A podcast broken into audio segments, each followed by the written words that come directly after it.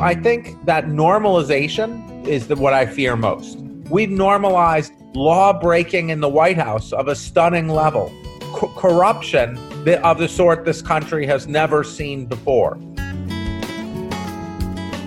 Welcome to the Vermont Conversation. I'm David Goodman. Is fascism on the rise under President Donald Trump? Jason Stanley, a professor of philosophy at Yale University, has been looking at how Trump employs classic fascist techniques to maintain power. Stanley is a frequent contributor to the New York Times and Washington Post and author of the best selling 2018 book, How Fascism Works The Politics of Us and Them. Professor Jason Stanley, welcome to the Vermont Conversation. Thank you. It's great to be on. I'd like to begin with a Fascism 101 explain what is fascism. Fascism is a cult of the leader who promises national restoration in the face of supposed humiliation brought on by immigrants, minorities, and leftists. Uh, he poses, uh, he raises panic and fear about the destruction of the nation and presents himself as the only solution. So let's take the phrase make America great again. It seems to refer to an idyllic past that we should return to. Explain how that fits into a, a kind of fascist pattern. So, in my book, How Fascism Works, there's 10 tactics of fascist politics. The very first is called the mythic past. Um, what you do uh, in fascist politics, and Hitler did this with expertise, uh, but it's it's a common feature. You see it with Modi in uh, the Hindutva, Hindu nationalism. Uh, you say, in the past, we were great. We were an empire. We ruled over others. Uh, we had pride. Men had pride just for being men. Uh, our men were great soldiers. Uh, so you hearken back to military conquests and domination and cultural domination. And then you say, all that is lost. The minorities are supplanting us. Our religion is being supplanted. Our race is being supplanted. Men are being supplanted. Uh, and the anguish and fear you fear about the economy, about the lack of jobs, about the destruction of the climate, really, that's anguish and fear about this loss of a mythic past. It's nostalgia for a past that never was talk about your own family history with fascism in Nazi Germany. So, my father and mother both uh, are Holocaust survivors. They weren't in death camps, thank God. My father was almost seven when he escaped Berlin in August 1939, so at the very last moment. Um, my grandmother, his mother, uh, was involved in underground work uh, rescuing people out of Sachsenhausen concentration camp. Uh, so she stayed until the very last moment. My father experienced the horrors of Kristallnacht, grew up in Berlin as an upper class in an upper class Jewish family, uh, and and just you know understood as I've written in some of my work the kinds of things that Muslim Americans I think understand with their children. Uh, so he always told me how when he learned to read for the first time, he uh, he he realized when he's starting to learn to read, he realized that you know the the the newspapers and the politicians were calling him a danger to the country. Uh, the signs on the streets were about him. So I often think about that when I when I when I think about what my fellow Americans of Muslim faith are going through with their children. My mother is Polish Jewish. Unlike my father, she grew up in incredible poverty in eastern Poland all seven of her aunts and uncles were killed by Hitler. All hundred plus of her uh, of her cousins. Uh, she and her sister were the only survivors. Uh, she was born in 1940 uh, and grew up in a Siberian labor camp and uh, uh, almost starved to death. Repatriated back to Poland at five. And then, when my grandfather was beaten to, almost to death by anti Semites in the streets of Warsaw when she was eight, they got a visa to the United States. So both of them came to the United States on boats past, sailing on boats past the Statue of Liberty in classic style as refugees from war. It's always seemed to me, and, and I also have family history of survivors of the Holocaust and of Russian pogroms, uh, so we have that in common. It seems to me that German Jews from the Nazi era can be divided into two categories those who saw what was coming and fled, and those who rationalized away what Hitler was doing and stayed, and many of them ended up in concentration camps. Here in Vermont, we border on Canada, and I often hear people half jokingly talk about fleeing north if Trump is reelected. Are we at a moment in the US where people should be thinking about leaving? I get asked this question a lot, and I have to face it a lot. My my mother uh, was always very clear that uh, that the moment that you danger is there is too late. That you recognize that you're in danger, it's too late. Uh, so you have to plan in advance. That said, I don't think that the potential, if things get much worse, I don't think that uh, that um, it will be in the first instance threatening to uh, to people who aren't immigrants, leftist activists. Uh, I think you know most people live in authoritarian societies. The United States, for a long time, uh, was uh, for its black citizens far from a democracy, uh, and still is. you know, it's it's we're as the voting problems show, uh, which are long standing, uh, we are a partial democracy, and if that erodes further, um, you know, uh, it it will be deeply concerning. But the fact is, uh, this kind of authoritarian far right uh, social and political movement that we're seeing in the United States is far from unique to the United States. Uh, the three of the four uh, world's largest democracies Brazil, uh, India, and the United States are run by far right ethno nationalist leaders, heads of uh, ethno nationalist social and political movements. So, um, so it's not clear where to go. The United States has a long history of fighting this. Uh, I think that both parties have trafficked in the kind of ethno nationalist uh, politics we're seeing from the Trump administration. Clinton certainly did uh, in the 1990s. So, uh, so we have a chance here to, uh, to I think, say, look at how bad things can get. Uh, let's. This is America. This has happened before. Uh, we've all been complicit in it. Uh, maybe we can solve it so so things don't get this bad again as a scholar of fascism, what concerns you the most right now? You made a, a, a video for the New York Times a couple years ago, and one of your key messages was you should be afraid. Yes, I think because normalization happens, and we've already seen extreme normalization. I see Trump as a symptom and not a cause. He is a cause. I see him as both a symptom and a cause. But post 9 11, we had a war on terror and a security apparatus that was designed to uh, essentially hunt out and police uh, our Muslim fellow our fellow citizens of Muslim faith.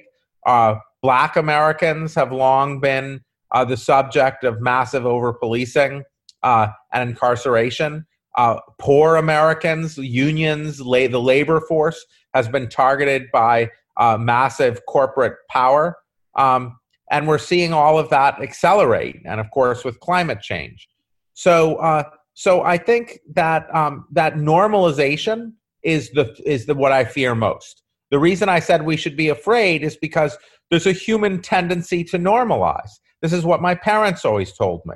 Uh, you immediately normalize anything extreme. We've uh, we, we see this, for instance, with the Muslim ban, which at first was extreme. People rushed to the airports. Then the Supreme Court upheld it, and nobody blinked. Everyone was just like, okay. Uh, we have now a ban on all these countries, uh, and they're adding African countries for no apparent reason whatsoever, uh, and that's just fine. Uh, Americans, uh, ICE and uh, and Homeland Security were targeting were targeting immigrants with criminal records.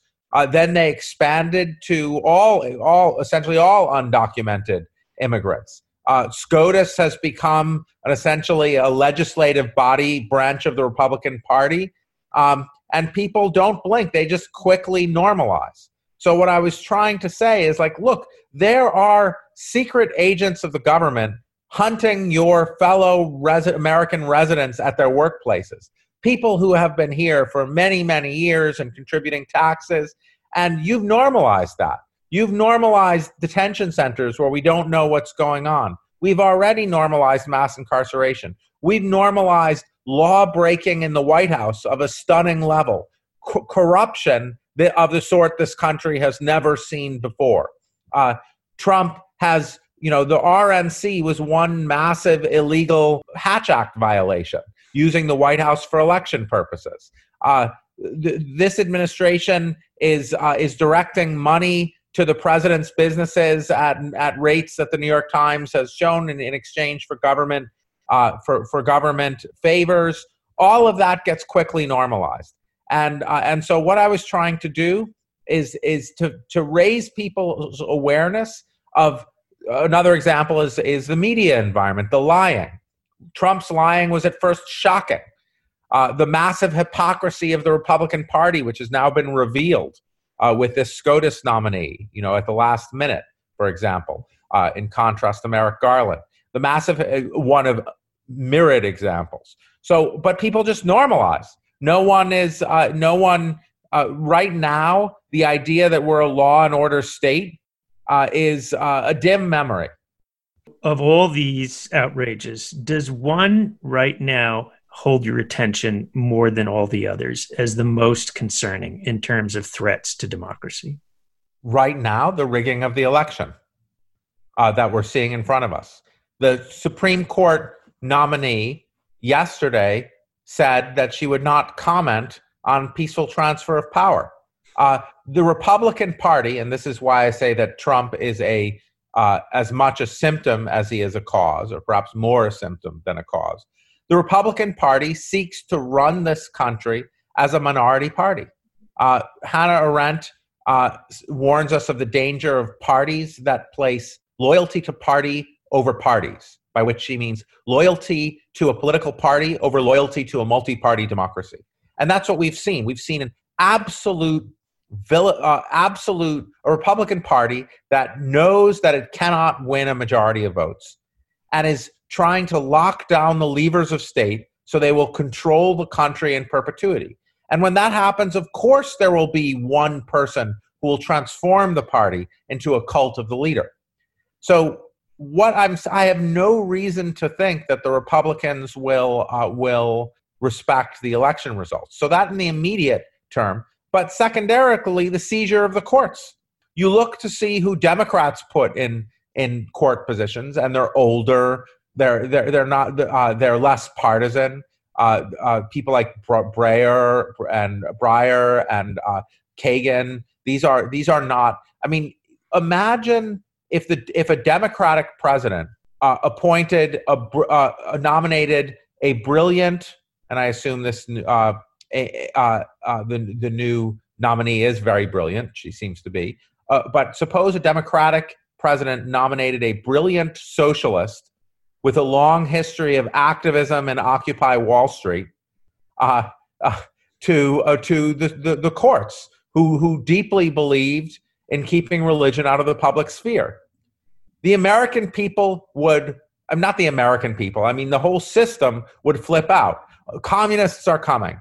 But that is exactly the kind of extremist uh, nominee that we have facing us today. So the takeover of the courts by very young, very far right judicial activists, uh, which will hinder democracy uh, from here on out, is what deeply is is something that in the long run is of deep concern. Let's talk a little bit about the COVID pandemic. Um, the highest death toll in the world right now is in three countries the US, India, and Brazil. All three countries, as you've mentioned, have far right leaders who've dismissed the pandemic at various times as a hoax. Why do right wing leaders oppose science? Well, in this ideology, all that the only authority there is is the authority of the leader. You can very clearly see that with all three of these leaders. So now, so science epistemic authority, the authority of science, will be treated as a challenge to the leader. So you saw these in Trump's uh, Trump's um, White House press conferences.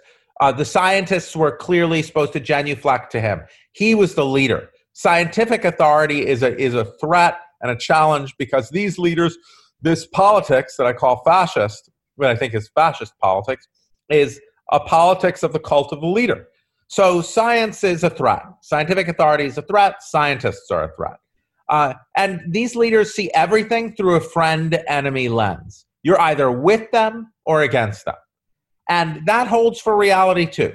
Reality is either with them or against them. Now, that's a terrible way to confront reality because reality doesn't have sides. So these leaders cannot deal with natural disasters, they cannot deal with reality when it is just uncloaked as as not having a side. So they seek to fit it into uh, an us them mentality, and I think we see that in the United States now. Uh, that at first, uh, uh Kushner, when he was dealing with uh, with uh, the the COVID situation, I think it's in the public record that they they thought it was going to be a disease that was going to affect blue states, democratic states, uh, uh, uh, uh, cities uh, with Democratic mayors and, and minority populations the most, and so not their problem. It would just affect the other voters. So that seems clearly to have been part of this. Um, these leaders only rule for their supporters because everyone else is an enemy.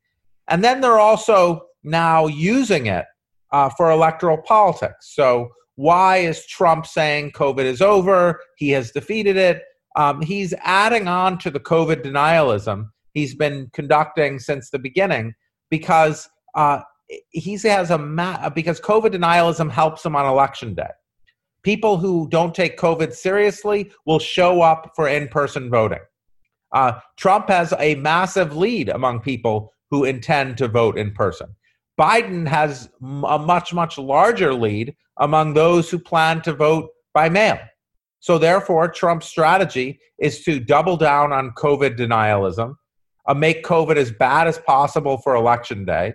So his supporters show up, and Biden's supporters vote by mail, and then to declare victory as soon as possible before the uh, mail-in votes are count, counted, claim the mail-in votes, votes are fraudulent, as we've seen, and then uh, muddy the waters. So you write that conspiracy theories are the calling card of fascist politics, and right now we have the uh, Trump-aligned QAnon, which, as conspiracy theories go, it is wild and hard to even summarize. But it basically alleges that a cabal of Satan-worshiping pedophiles is running a global child sex trafficking ring and plotting against Donald Trump, who is battling against the cabal why do conspiracy theories uh, take gain such traction under strongmen leaders?